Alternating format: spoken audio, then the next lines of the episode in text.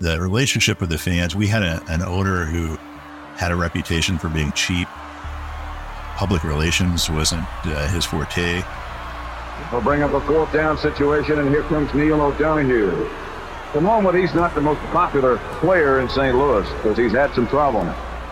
This is the story of Corny, the last Irishman in the NFL. Brought to you by Go Loud. 30 yard attempt for Neil O'Donoghue to tie it up at 17. Episode 4, fourth quarter, the future. The management of the team didn't have a good relationship with the fans, but the fans loved the players. Didn't know whether I wanted to continue because I'd gone to the pressure at Buffalo and, and uh, Tampa Bay. So I decided, uh, you know, I'd give it a shot. O'Donoghue is now much more popular in St. Louis because he just tied the game at 17 with 7.22 left to play in the third quarter. It uh, worked out.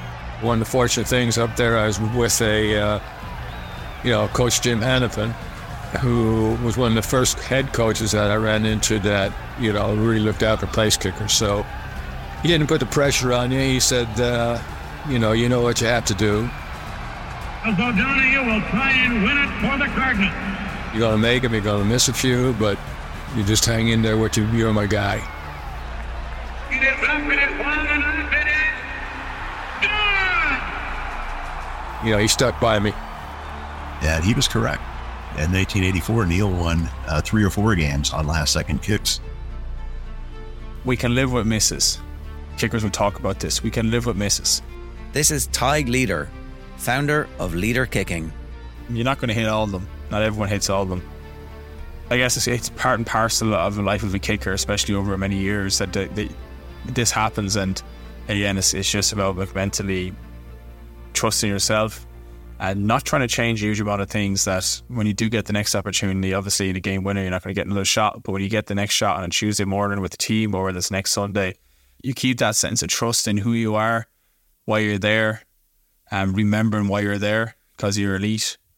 You're brought in because you're you're world class at this skill, and you know leaning on that and then leading on your process. So that's I think what the the best kickers do, and um, you know your family needs to, to get on you pretty quickly just to make sure you're okay. I mean, I think it's, it's reasonable to expect your teammates to do the exact same, um, but unfortunately that doesn't always happen. For everything you do, it's it's it's key that you have the right people around you to get you through those moments, especially on the back of a missed kick. But obviously Neil was able to to deal with it and to find a way to keep moving forward.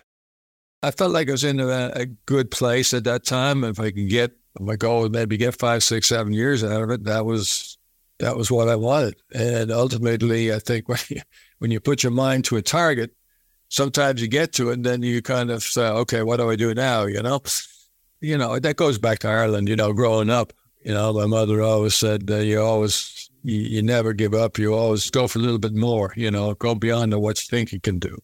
You know, if you go to buy a house, buy a more expensive one and make you stretch, make you work for it. You know, the old Irish way. That's you never lose that. You know, that's the way I felt like. If I get one year, maybe I can get two. You know, three, four. Every year I was getting more in my pension. You know, you don't think of it at the time, but that's the way I approached it. Okay, maybe if I can get ten years in, I can, you know, have a hell of a pension. You know, so that was part of it. My thinking. This is Bob Underwood. He had a very good season in 1984. It came down to the last game of the year in Washington, and if the Cardinals won, they would have won the division. They would have made the playoffs. The task at hand for the St. Louis Cardinals as they entered Washington's RFK Stadium was simple in its implication, yet difficult in its execution. Defeat the Redskins on their home field and thus win the NFC Eastern Division Championship. History was not on the Cardinals' side. They had won in Washington only once in their last nine games at RFK, so they could be excused for feeling that there were Redskins everywhere.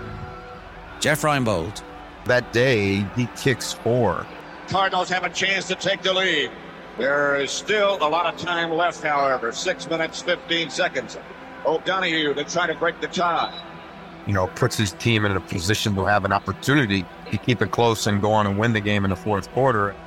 The Cardinals, for the first time today, have taken the lead. Boy, they have really hung in there. Cardinals ahead by one. 6.15 left to play. And then Mark Moseley hits one. 37 yards out is Moseley. He's been good from that distance and from 21 already. Good snap. It's good. Moseley hits it. When you remember his NFL career, most people will remember him for kicks that he missed as opposed to the hundreds and hundreds of kicks that he made. Now the pressure on the kicker moves to the other side of the field. Now it goes to O'Donoghue. This crowd, everybody on their feet screaming. O'Donoghue. He looked like he's exercising, but I think he's praying. They need approximately 23 more yards to get in O'Donoghue's range. You know, what's interesting is a lot of kicks, you know, when the kicker comes in to make the kick, the clock isn't running. And sometimes the other team will call a timeout just before the kicker kicks the ball just to ice him, you know, and make the kicker just stand around and think about that kick. You know, they, they play mind games. Uh, this kick in 1984, it really wasn't that way. It, it happened so fast. Neil O'Donoghue, on whom shoulders it looks like the pressure will ultimately fall, is from Ireland. He went to school at Auburn. He's been in the NFL eight years. He came up with the Tampa Bay Buccaneers. If the Cardinals had to try the field goal from here, it would be from 55 yards out. They'd certainly like to have O'Donoghue a little bit closer. I felt like I was ready to kick it. You know, uh, we're running out of time. The clock was running. Uh, we're out of timeouts. The offense had to run off the field. Neil and the kicking team runs on the field. They're trying to set up, line up, all in 30 seconds, you know, with the clock running. They're going to have to hurry. Rich Billot tracking down. 13 seconds on the clock. So you can't stop the clock. You're running on there. Everything was such a such fast pace. You know, it wasn't you didn't have a usual time to to think about it to to do it. They're going to have to hurry. Eight seconds. They have too many men on the field. Six seconds. To get from the sideline to set up the field goal, have everybody, you know, everybody, you know, ready to go. For the five yards that we got out of it, it wasn't worth it, you know. They got him off. He got it off. It's no good. They snapped the ball maybe one second to go in the game, and and Neil missed it wide. He really had no time to think before he made that kick. In the locker room, I think I was respected. Of course, of course, I felt bad, you know, but uh, we felt like we had a good year. Um, looking forward to the following year. Time to go home and just move on, you know. Yeah, the misses hurt, but that's part of the game. You know, you have to you take the good with the bad, and then how you come back after those misses. You know, if you come back great, if you don't, if you let it affect you, you're not going to be around too long.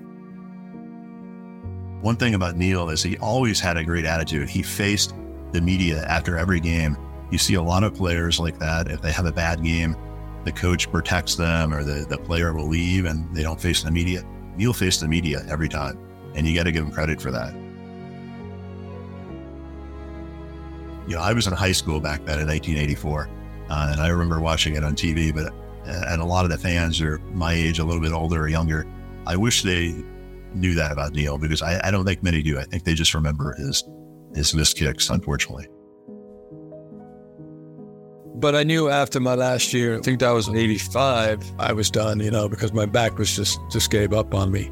A lot of our games were in the cold weather, so it, it was tough. So I went to the gym. I said, hey, man, just, I can't do this anymore. You know, it's time. He'd be getting a lot of injuries. I remember saying, um, I remember mum, who, you know, with her nursing background, trying to diagnose over the phone and go to see X or go to a chiropractor. And I think he knew it was time. So I think it was good for both sides. And I think he was able to work away, say, yeah, got 11 years. You know, I've done well, made a few quid, and um, I've enjoyed it. It's been, a, it's been a buzz, it's been a great ride. And I think he could walk away without feeling. The rest of us were massively disappointed thinking for him, but I think he carried it a lot better. I think it didn't sit that uncomfortable with him. I think the just the grind of rocking in and rocking out. And I think actually up in, um, as far as I recall, when he went up to St. Louis, I don't think he ever bought a house there, and the, he was basically renting a place or staying in hotels. So I think being away from the family didn't help. You know, occasionally his wife would come up. Um, so I think it was difficult, but I think he was happy to go on to the next stage, whatever the next stage was. I don't think there was any great plan what that might look like. You know, after that, the uh, owner wanted a new stadium. Uh, the team went on strike in 1987. Uh, the players did. The team wasn't very good in 1985 and 86, and the relationship just deteriorated. And the team eventually moved to Arizona in 1988 when I was in with the the Bucks, I had bought a home down there, close to Clearwater Beach. In the off season, I'd go back, uh, and then I'd do my workouts there, which is more compatible the weather wise. It's you know a lot better down there, but it was a different time because you know, okay, what do you do now? You got a little bit of money in the bank, but you gotta you gotta do something. You know, it's funny. It's actually when when I left St. Louis, about a year, I think about a year after, they had a USFL. I don't even recall. Do you recall the USFL startup league? And there was a team in Tampa, and they they wanted me to play there. You know, it was kind of like, uh, you know, they're paying decent money, like you know, but uh, they asked me to to play, and I eh, I don't know. They convinced me to do it, you know, and I said, okay, I'll try it, you know. And uh, it was funny. The day, bef- the day I signed, the league folded. It was kind of like, it was like, it was, but it would have been good because they, they, didn't want me to come to, they didn't have to go to practice. I could do my two days a week there playing the game, and that would have been a nice gig, you know. But the very day, it was when the USFL folded. I don't know, it's probably 80, I don't know what year it would have been, 86, 87 or something. But, uh, you know, I, I probably would have had a hard time getting back with my back in that, you know, but uh, it was enticing because it was kind of, for me, it was kind of a semi, semi job. You know, I could go there two days a week kicking the games and, you know, pay me, pay me halfway decent. So my main thing, I could have got into teaching, but, you know, the money wasn't there to, to what I needed to do. So uh, I sold cars. It wasn't a good sell, but you learn how to do it when you're, you know, you're depending on making a living, you do what you have to do. But uh, I got good at it, and I got a good following. And the, the fact I played ball, you know, in Tampa Bay, they, they knew the name, name recognitions was good. So I worked in the same place probably about, uh, gosh, 25 years. And it was a good life, you know. Uh, put a lot of time in there. Worked the dealership around the corner where I lived, where the kids went to high school so I could follow them, you know, and into their sports, you know, their soccer, their swimming, whatever it was. I could I could be there, you know, I could take off. So that's pretty much my own man when I was selling. But you know, you got to be there to sell. It was a transition, but you make it. You have to. I don't have regrets. You know, obviously, I wish I'd kicked the ones that I missed, and I think I gave it my all as far as working hard. I mean, I took it as a as a professional. Uh, I, that's the way I approached it. Worked at the mental side of the game as was the physical side, and uh, I, I thought I had I thought I had a good career considering where I came from. You know, would I go back and be better kicker now? Yes, but that's things you learn. You know. Uh, it was just a different different game back then.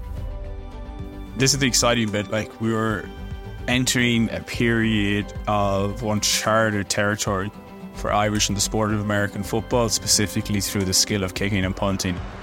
The reason that we're doing this one-off special podcast, special video as well, hi to everyone watching, um, is because that Dan Whelan, who actually came in and went up against O'Donnell for the job when O'Donnell was released yesterday, we would expect now that Whelan will make his debut in a regular season game for the Packers against the Bears next Sunday.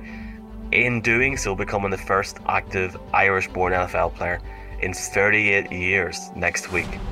Other sports news tonight, I would be remiss if I did not mention star kicker and punter Daniel Whelan, who graduated right here at Rancho Mirage High, has officially signed with the Green Bay Packers. He made the announcement today on Instagram. Whelan made his pro football debut as a DC defender in the XFL back in February and ended the year being named the All XFL punter, averaging 45.6 yards. Now he's on football's biggest stage. So congrats to Daniel Whelan the reason why it's happening now is just because a pathway is here. It exists on exists on our island, it exists in the country. In the past, we look at Neil. You know, he obviously had to move to America.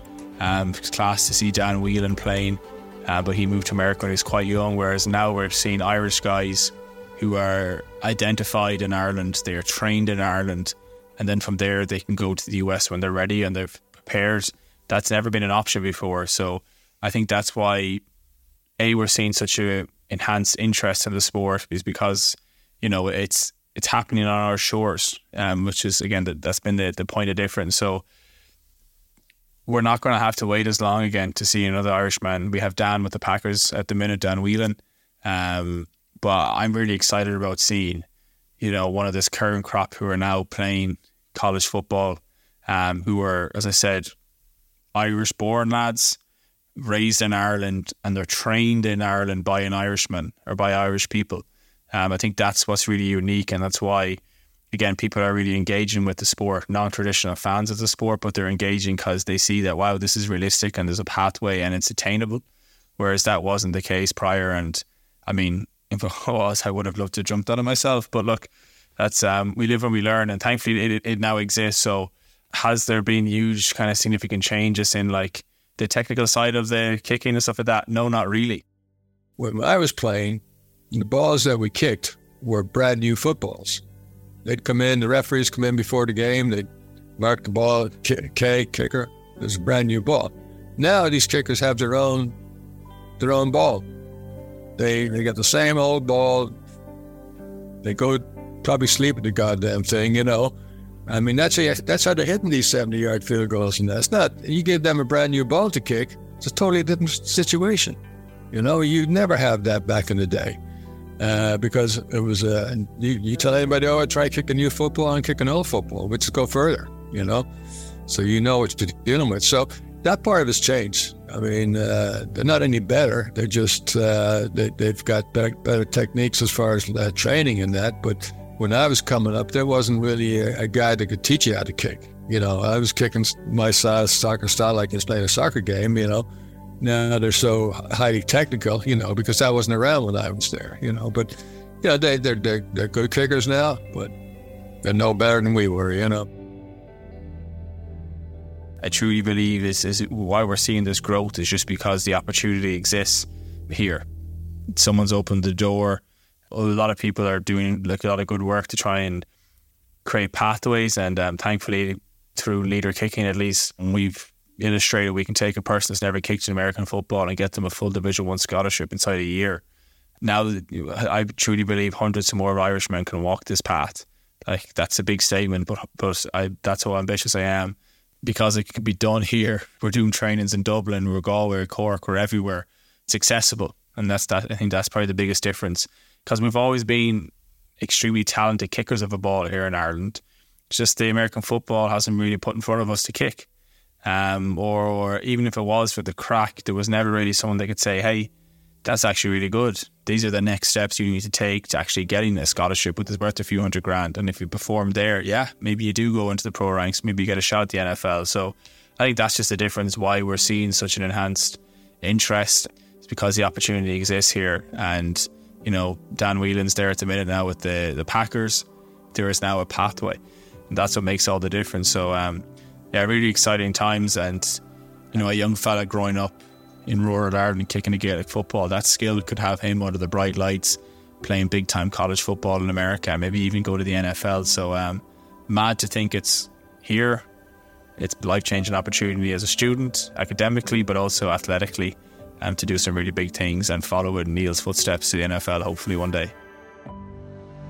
The game hasn't changed as far as, you know, you go out to win a football game, that it's all about winning games, you know, but uh, you know, the pressure's always going to be on the kickers. That's never going to change. You know, I mean, that's your job. It's a very, very definite type of job. It's this, you know, it's like I said, there are, there are no gray areas, you know, when you're kicking. You, you're either make it or you miss it.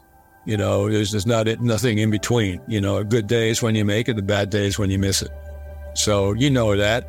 You know, I mean, most most of these guys gone through college. Uh, you know, years in the pros. So that's part of being successful or not being successful. I think Neil was a, a kind of a natural in a way. He really could do anything. He, he never played golf, and he, when he started playing golf, he played it well.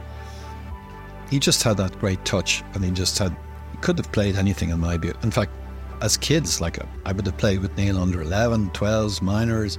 You just get the ball to him and just wait for things to happen, you know? I mean, there was one talk about old and young. When we played in Towers Senior, the great Packy McGarty lived in Clondalkin. He was the greatest footballer never to win in Ireland. He played for Leitrim, but everybody considers him to be the footballer of his generation. But he had a small shop, grocery shop in Clondalkin. And so he joined Towers. It was like Messi coming to play, you know? I mean, it was incredible. Like, you know, playing and, and Neil when Neil would they were just some symbiotic. He, there was a kid and this the old veteran and they, you know, they could just play each other into space. But he had this ability to turn things around very quickly. To this day, my greatest win was with Towers under 13 there used to be a strong division, a weak division. And uh, we were in the weak division, then we got into the strong division, and we had to go to Ballyfermot to play them the last game of the season to win. And we win, we won the won the the, the, the strong division. We did it, and it was to, to me it was a great you know a great achievement because we were scared going into Ballyfermot. It was a tough place back then. You know, you had to walk through, you get the bus, you'd walk through the neighborhood, it'd be all screaming at you, you know but uh, to win there was was huge. And uh, I remember going back in the bus, and Tommy can probably vouch to this. That when we got to uh, the top of New Road, Newlands, uh, Knockmeenagh there, they had the uh, Clondalkin Pipe Band waiting for us. You know, I knew when you're 12 years old, having that, and all the people are out, you know, they all knew about it. It was just a fantastic time. When you remember his career, you think about the overtime game against the Giants, he misses three kicks in overtime that could have, you know, that could have in 83 that, you know, so they have a 2020 tie. And, you know, 83, the Giants were a good football team. So, you know, and then in 84, he, he tied the record, like a long standing Cardinal record for most points scored in a season with 117. So it was an up and down ride for him throughout his NFL career. And, you know, as it is for a lot of kickers. My name is Tommy kill I'm from round tower GAA Club Clondalkin. Corny returned to Clondalkin in uh, April 85 for a short period, for a holiday. And we brought him down to the club for a, an evening. But he was met by all the members who knew about his history and were looking for autographs. And he also got on the Late Late Show with Gay Byrne during the two weeks. So he crammed in a lot of uh, media and he got a lot of attention for his efforts in um, the American football. In fairness, when he came home in the summers, you know, he would turn out for Towers. I got him a couple of games in the club. They tried him and pulled back, and poor devil, because that was the safest place to play him. You know, we could catch it, kick. I mean, there was, um, I think we were playing Blackrock or something, and they tried him out, and I think he caught one ball and he kicked it, and it went the other side of the pitch. You know, it's just incredible. And but he fell on a piece of glass. There was a piece of glass in the ground, and he cut his knee, and he said, "Oh my God, I can't. If I go back and the Lance, uh, you know, at the end of the summer, and they, they they check you out for injuries or anything." So I had to bring him into Minster's, get it stitched up, and he was trying to say, "Is there any way you can disguise the fact that it's stitched?" Or, you know, we got him sorted anyway. I think they picked it up, but he didn't get a rap for it, you know. Now, I also invited him to do a workshop on place kicking some with some of our club members, and he did that one Friday evening down on the in the community centre. Passed on his experience to the Towers uh, place kickers. So I got a thank you letter about two weeks later and some photographs from his American episodes. Dear Tommy, please excuse me writing on this cardboard. But I am in a hurry to get this out to you. I received your letter. Thanks for all your help. The photos were great. I really did enjoy my stay at home this year, and I appreciate all that you personally and the club did for me. I hope that you enjoyed the enclosed information and photographs. If you need any more, just drop me a line. Thanks again and give my regards to everybody at the club. All the best. Corny O'Donoghue. It's so different than here. You don't have the connection. I don't have the connections. My connections are still back there.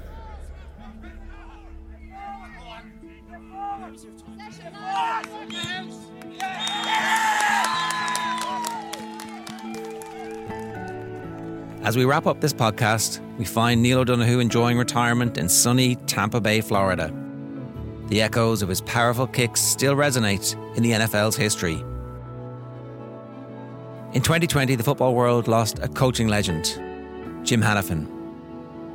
Neil regrets not reaching out after his Cardinals career, realizing the importance of maintaining connections beyond the game. Despite the miles, Neil prioritizes family regularly visiting his brother Coley in Ireland.